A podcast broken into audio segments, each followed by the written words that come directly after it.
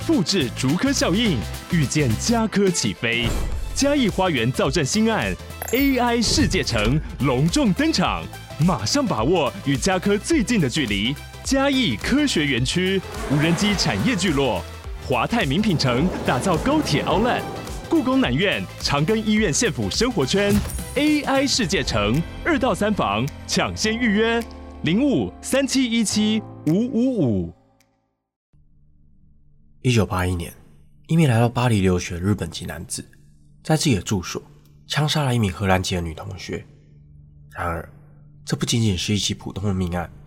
事后，这名男子竟然将女同学的尸体肢解，并烹煮食用，这令当时侦办的法国警方在进入犯案现场时都感到相当震惊，并久久不能忘怀。然而，犯下这起惊悚血案的食人魔。最后却未受到任何法律的制裁，甚至在回到家乡日本后，还成为了全国知名的人物，更多次在访谈节目上畅谈自己的吃人欲望。大家好，我是希尔，欢迎收看本集的重案回顾。今天这一集，就让我为大家介绍巴黎人肉事件。一九八一年六月十三日，刚入夏的这一天。是个星期六，在巴黎西部的布洛涅森林，有一名瘦小男人拉着两个大皮箱，将皮箱丢弃在湖边。接着，他静静地坐了下来，欣赏着湖畔的美景。此时，身后却尖叫声四起。只见皮箱被人打开，里头竟然装了染血的床单以及一名女性的残骸。在接获报案后，警方很快就来到了现场。然而，这名瘦小男人却不见了踪影。有目击者指出，拉着皮箱的男人身高只有大约一百五十公分左右，并且指出男人不是本地人，有着一副亚洲人的面孔。经过警方拼凑后确认，死者是年轻的白人女性，死因是头部遭到猎枪射击，一枪毙命，身上有多处伤口，并且伤口平整，推测是死后被人用利刃切割，像是有人把肉从尸体上取下来一样，令人不禁感到诡异。究竟？是谁将女子杀害，又对她做出如此凶残的行为？警方展开搜索后，很快就有一名计程车司机向警方提供了线索。司机表示，当天有载过一名亚洲乘客前往布洛涅森林，因为对方的皮箱很重，司机还曾开玩笑地问他：“这里面该不会是装尸体吧？”现在想起来，他认为这名乘客就是警方在找的人。警方循线找到了来自日本留学生佐川一正。而看到警方上门，佐川面无表情且毫不抗拒。当警方进入屋内搜索时，竟然看到了十分骇人的画面：桌上免洗盘里放着吃剩的食物，还有一些新香料以及芥末。然而，他们发现那并不是一般的食物，居然是被切下来的人肉。打开旁边的小冰箱，里面竟保存着大量的人肉，像是为了留着之后继续使用。现场惊悚的画面。连办案经验丰富的警员都感到毛骨悚然，而一旁的佐川也对自己的犯行坦诚不讳。警方马上逮捕了这个恐怖的食人魔。佐川一正，案发时三十二岁，出生于兵库县神户市，一个相当富裕的家庭。父亲是日本最大的水处理公司利田工业的社长，母亲是神户富商的女儿，家中还有一个比他小两岁的弟弟，任职于一家大型广告公司。佐川一真是个早产儿，出生时瘦小到可以放在父亲的手掌上。出生一年后，他还患上严重的腹膜炎，当时医生甚至认为他活不了多久。然而，他的父母不放弃，细心呵护地将他拉拔长大。随着年龄的增长，佐川的身体状况逐渐稳定了起来。他开始和其他孩子一样到学校上课，但也因为早产的关系，他的身材比同年纪的孩子还要瘦小。成年后，身高也只有一百五十一公分，体重只有三十五公斤。据说，在佐川还小时，曾多次听舅舅讲述女巫吃掉幼童，让自己长命百岁的故事，导致他开始有了吃人的想法。他认为，把比自己强壮的人吃掉，就可以补足自己身体上的不足。加上日本当时的风气，对于性的观念相当的封闭，人们对性的话题绝口不提，学校、父母。也没有给孩子性教育的正确观念。从那个时候开始，佐川开始借由不正当的方式解放自己的性欲。他对于性的观念越来越扭曲，脑中逐渐浮现一个恐怖的想法，好想把它吃掉。在他小学一年级时，他就曾迷恋上女孩子的大腿，并且想把对方吃了。就读大学时，他开始被高挑的西方女子吸引，并迷恋上学校里的一位德国女老师。有一天，佐川趁着老师睡着时，潜入了他的住宅。他在脑中盘算要如何使用对方时，老师却惊醒了。佐川还仓皇逃离了现场。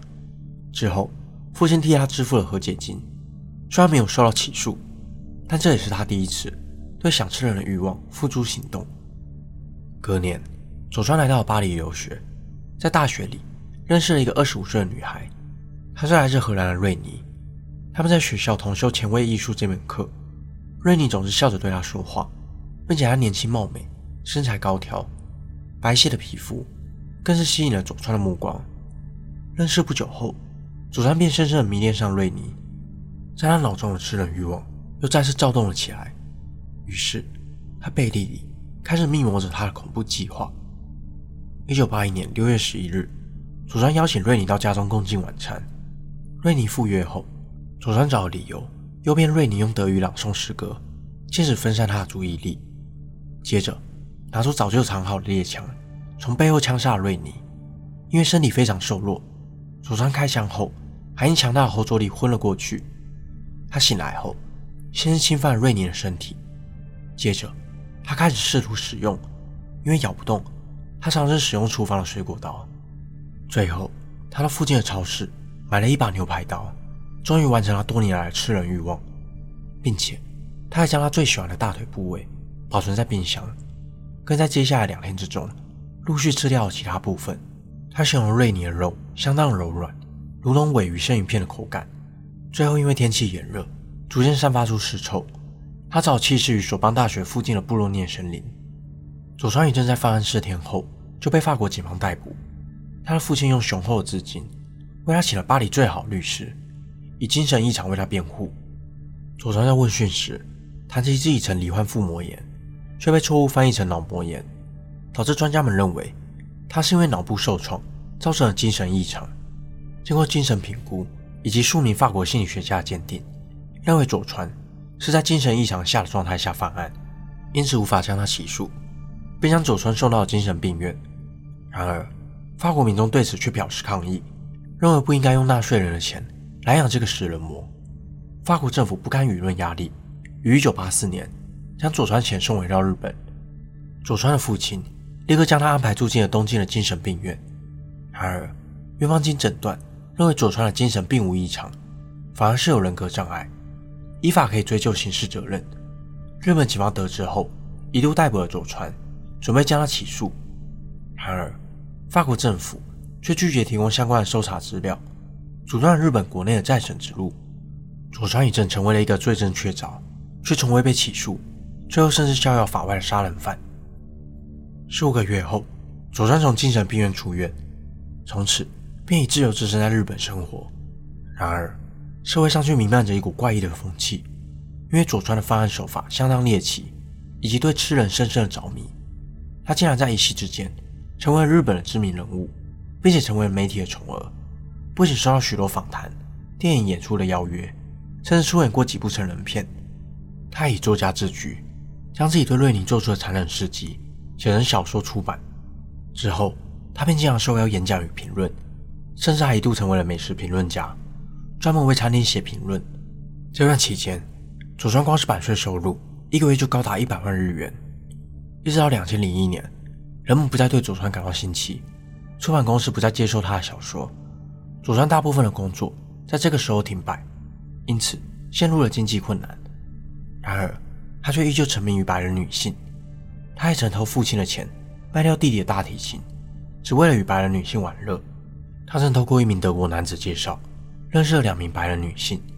佐川会跟他们一起旅游，吃高档餐厅，还会一起吸食毒品。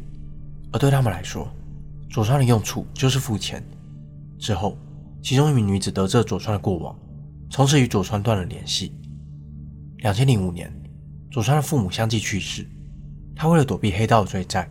没有见到父母最后一面，父亲的公司为他们举办了葬礼，但禁止佐川参加。